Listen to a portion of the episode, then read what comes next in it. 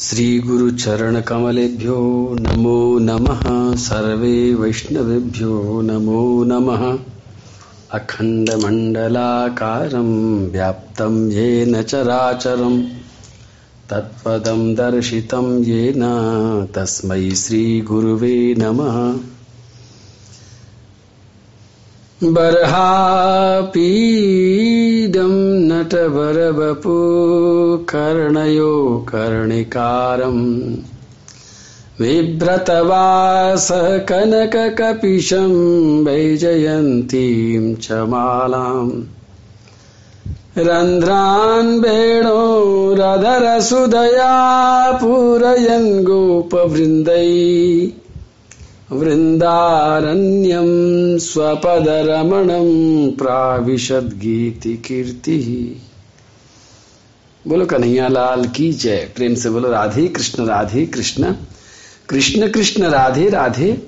राधे श्याम राधे श्याम श्याम श्याम, राधे राधे। हम पृथु महाराज के चरित्र तक पहुँच गए हैं। बेन के मृतक शरीर से पैदा होने वाले भगवान। जिस मरे हुए शरीर को छूने से दोष लग जाता है, भगवान ने उसी के अंदर से अपने आप को प्रकट किया और उसके बेटे बने। बेन बहुत बुरा है, लेकिन भगवान को किसी से कोई लज्जा नहीं लगती और भगवान ऐसी लीला करके ये दिखाते हैं संसार में हमको। कि संसार में कुछ भी बुरा नहीं है। एक ऐसे स्कंद में भगवान ने कहा भी है, उद्धव से, गुण दोषा दृश्य दोषा गुण भी देखना दोष है और दोष देखना भी दोष है। वास्तव में संसार में सब कुछ भगवान की लीला ही लीला हो रही है। बोलो, कन्हैया लाल की जय।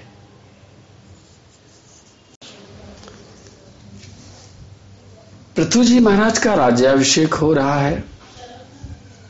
इस राज्याभिषेक का आनंद वास्तव में मन करता है कि भगवान की हर लीला को, हर चरित्र को इस तरह से देखें जैसे हमारे सामने ही सब कुछ हो रहा है। श्री सुखदेव जी महाराज ने वर्णन करने में तो कोई कसर छोड़ी नहीं है।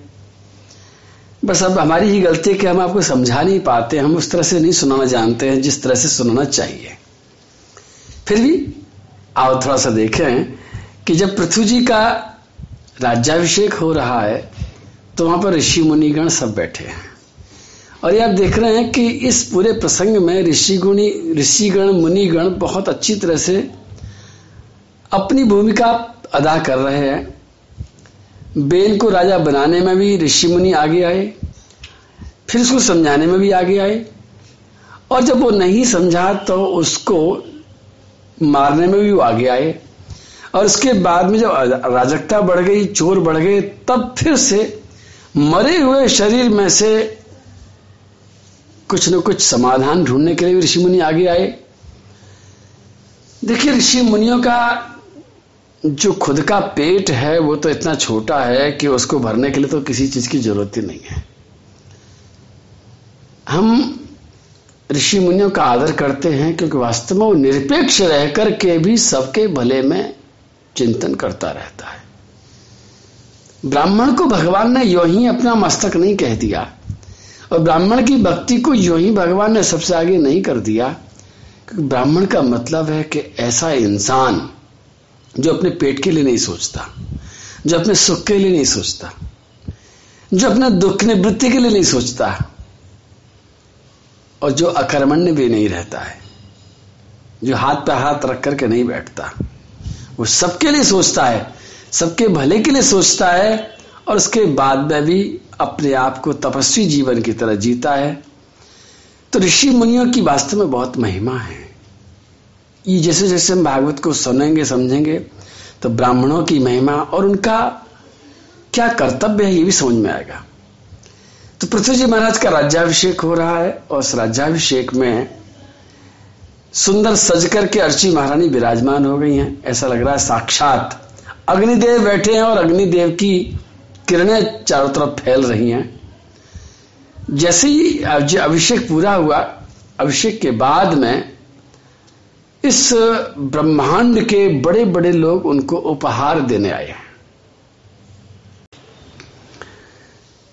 भागवत में श्री सुखदेव जी महाराज ने हर चीज़ का बहुत प्रेम से वर्णन किया है। पृथ्वी जी महाराज के राज्याभिषेक के बाद में बहुत सारे लोग बहुत सारे उपहार लेकर के आए हैं। क्यों लेकर के आए हैं तो मुझे नहीं मालूम लेकिन लेकर के आए हैं कुछ न कुछ कारण होगा। और उनका वर्णन अगर हो रहा है तो उस वर्णन को सुनने का भी कोई न कोई तो उद्देश्य होगा ही होगा। तो तुम भी सुनो इस, इस वर्णन को कि पृथ्वी जी महाराज के राज्याभिषेक के बाद में सबसे पहले कुबेर ने आकर के सोने का आसन दिया। उसके बाद में वरुण देव ने आकर के एक छत्र दिया। चंद्रमा की चांदनी जैसी निकलती थी उसमें से और छोटी छोटी फुहार निकलती रहती थी हमेशा। उसके बाद में वायुदेव आए और वायुदेव ने आकर के छोटा सा पंखा दिया। और उसके बाद में धर्म ने आकर के ऐसी माला पहनाई कीर्तिमयी माला। जिसके पहनने से उनकी कीर्ति हमेशा बढ़ती ही रहेगी। इंद्र भी आया। इंद्र ने आकर के साक्षात मुकुट पहनाया।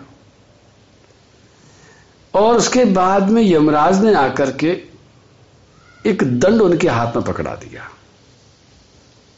और इस दंड का मतलब है कि अब अगर पृथ्वी जी महाराज किसी को दंड देंगे तो वो बच नहीं पाएगा।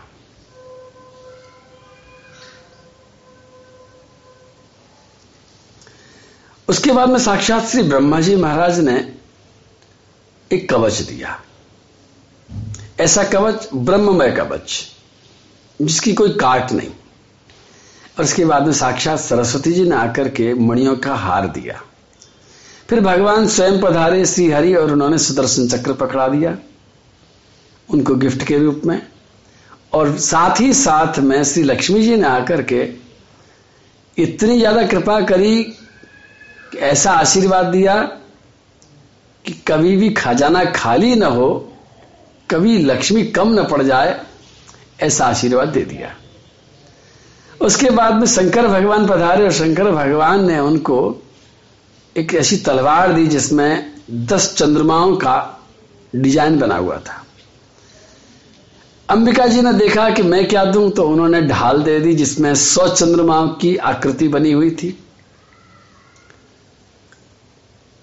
साक्षात चंद्रमा आए और चंद्रमा ने आकर के अमृतमय घोड़े दिए। और विश्वकर्मा जी ने आकर के एक बहुत सुंदर रथ दे दिया। स्वयं अग्नि प्रकट हुए और अग्नि ने उनको एक बहुत बड़ा धनुष दिया और सूर्य भगवान ने उस धनुष पर चलाने के लिए बाण दे दिए। पृथ्वी प्रकट हुई और पृथ्वी ने उनको पादुका दी। पादुका कहते हैं चप्पल को। ऐसी चप्पल दी, ऐसी पादुका दी, योगमयी पादुका थी जिनको स्पर्श करके पृथ्वी जी महाराज जहाँ चाहे वहाँ जा सकते हैं। उसके बाद में अंतरिक्ष ने उनको फूलों की माला पहनाई। और अंतरिक्ष में रहने वाले देवी देवता गंधर्वों ने मिलकर के उनको कुछ और भी शक्तियाँ दी अंतर ध्यान होने की शक्ति दी, बाजे बजाने की शक्ति दी। सुंदर गाने की भी शक्ति थी, इस तरह की कलाओं से भी उनको परिपूर्ण कर दिया। ऋषियों ने आशीर्वाद दिया, समुद्र ने शंख दिया, पर्वतों ने, नदियों ने, सबने मिलकर के एक वचन दिया कि आपका रथ जहाँ भी जाएगा, उसके लिए कोई भी नदी, कोई भी पर्वत कभी रास्ता नहीं रोकेगा। रास्ता बना करके हम देंगे। इतना सुंदर इनका राज्याभिषेक और इतनी सारी चीज़ें मिली। बोलो, कन्हैया लाल की जय। अब इसके बाद में क्या हुआ कि उसी समय सूत मागध बंदी जन उनकी स्तुति करने के लिए खड़े हो गए। राज्य लगा हुआ है, सभा लगी हुई है, दरबार सजा हुआ है, और ऐसे दरबार सजा हुआ है जहाँ पर इंद्र हैं, ब्रह्मा हैं, वरुण हैं, सरस्वती जी हैं, साक्षात शंकर भगवान हैं, वो सबके सब उस दरबार में राज्याभिषेक कर रहे हैं, उनको उपहार दे रहे हैं, जय जयकार हो रही है, पुष्प की वर्षा हो रही है। ऐसे समय पर सूत मागध बंदी जनों ने आगे आकर के पृथ्वी जी की महिमा गानी चाहिए। तो जब पृथ्वी जी की महिमा गानी शुरू करी तो पृथ्वी जी ने उनको रोक दिया।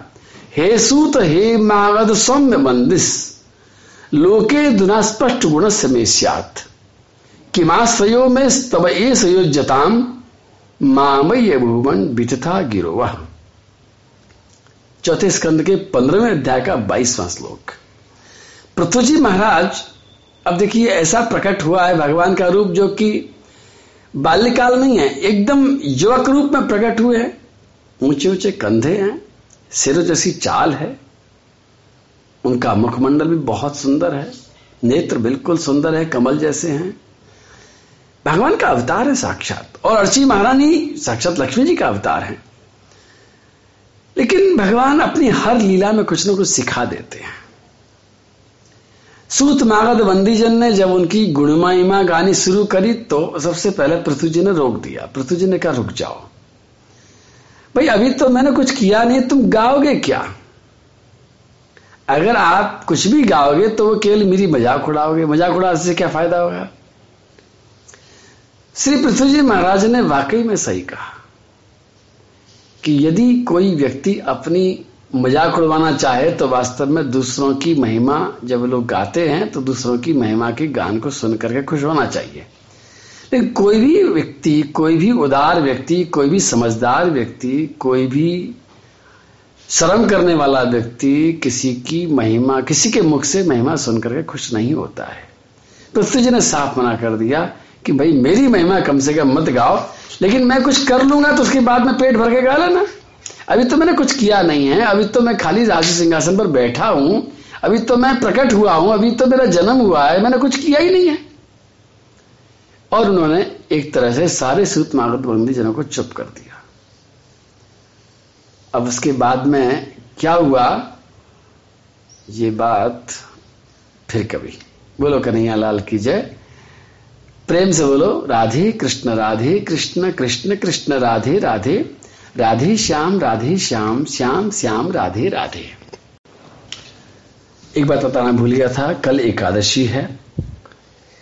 एकादशी के दिन कुछ लोग कहते हैं, क्या खाएँ, क्या न खाएँ। क्योंकि उनको ऐसा लगता है कि खाना ही सब कुछ है। पर मुझे ऐसा लगता है कि ये जो भोजन हमारे पेट में जाता है, वो तो बहुत कम समय के लिए जाता है। लेकिन हमारे कानों से जो जाता है और हमारे मुँह से जो जाता है, वो यानी वाणी से जो जाता है बहुत देर तक जाता है। इसलिए एकादशी के दिन भगवान के नाम का उच्चारण करते हुए व्रत करना मुझे ज़्यादा अच्छा लगता है। और इसमें हम ज़्यादा देर तक श्री कृष्ण के साथ रहते हैं।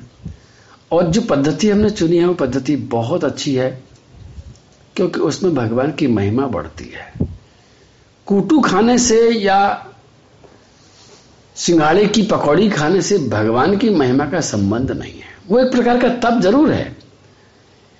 तो वैसे भी इस कलयुग में तप करना बहुत मुश्किल काम है। तो मैं तप ज़्यादा नहीं करवा रहा हूँ, मैं तो खाली भगवान की महिमा बढ़वा रहा हूँ। और कूटी की पकौड़ी खाने में कोई तप है भी नहीं है। तो मैं कहता हूँ कि भाई, क्या खाओ, क्या नहीं खाओ, ये आप अपने हिसाब से देख लो। मेरा विरोध नहीं है, आप चाहें तो फल खाएँ, आप चाहें तो केवल जूस पी लें, आप चाहें तो केवल दूध पी लें, आप चाहें तो कोई मिठाई खा करके रह लें। वो जैसे आपका शरीर माने, क्योंकि मैंने अक्सर देखा है कि ये चीज़ें शरीर से संबंधित है और कई लोगों को मैंने ये कुटू खा खा करके और इस तरह की गरिष्ठ चीज़ें खा खा करके बीमार होते देखा है। वो सोचते हैं हमको पुण्य मिलेगा, लेकिन अगर शरीर तुम्हारा बीमार हो रहा है तो कोई पुण्य मिलने वाला नहीं है। शरीर स्वस्थ होना पहली शर्त है, क्योंकि गुरु महाराज कहते थे, शरीर माध्यम खल धर्म साधनम। ये शरीर ही हमारे सभी साधनों का एक माध्यम है। ये बीमार है तो कुछ नहीं कर पाओगे। इसकी रक्षा करना, इसको बचा करके रखना, इसको स्वस्थ रखना आपकी हमारी ज़िम्मेदारी है। पुण्य करने के चक्कर में इसको बीमार पटकना कभी उचित नहीं है। कुछ भी करो, लेकिन इसको स्वस्थ रखो। लेकिन इसको स्वस्थ रखने के लिए उल्टी सीधी चीज़ खा करके अगर कोई कह देता है तुमसे अंडा खा के स्वस्थ रहोगे तो मैं मानने वाला नहीं हूँ। कोई कहता है कि मांस खा के स्वस्थ रहोगे, मछली खा करके स्वस्थ रहोगे तो भैया वो स्वास्थ्य जो है, वो टेम्परेरी है। मैंने ऐसे बहुत सारे लोगों को देखा है, जो डॉक्टर के कहने पर आकर के मांसाहार कर लेते हैं शरीर को स्वस्थ करने के चक्कर में, लेकिन शरीर तो उनका स्वस्थ हो जाता है कि नहीं हो जाता नहीं मालूम, लेकिन मन उनका इतना रोगी हो जाता है। एक व्यक्ति मुझे आज से बहुत साल पहले एक बार सीतापुर में मिला था।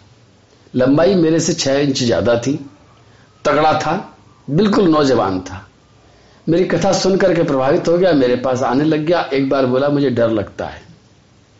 मैंने कहा, भैया, तेरे को देख कर दुनिया को डर लग जाएगा, तुझे किसका डर लगता है? तो इतना लंबा चौड़ा है। तो बोले, नहीं, मुझे बहुत डर लगता, आप कुछ बताइए। मैं समझा नहीं। फिर मैंने उसके खान पान के बारे में पूछा। तब उसने बताया कि किसी डॉक्टर के कहने पर मुझे ब्राह्मण का बच्चा था। मुझे लगातार मांसाहार कराया गया था। किसी जानवर को मार करके उसकी कलेजी खिलाई गई थी। मैंने कहा, बस तो भैया, ये डर तभी निकलेगा जब तुम अच्छी तरह से इसका प्रायश्चित करोगे। दूसरों की सेवा करोगे। मैंने देखा है। ऐसे बड़े बड़े पहलवानों को देखता, देखा है कि जो दूसरों को मार सकते हैं, एक मुक्के में दांत तोड़ सकते हैं, एक मुक्के में हड्डी तोड़ सकते हैं, लेकिन वो लोग जब अकेले में जाते तो डरते हैं, क्योंकि वो दूसरों को डराते हैं। शरीर स्वस्थ भले हो जाए, लेकिन अगर उनका मन स्वस्थ नहीं है तो खाली शरीर स्वस्थ होने से भी कुछ नहीं होगा।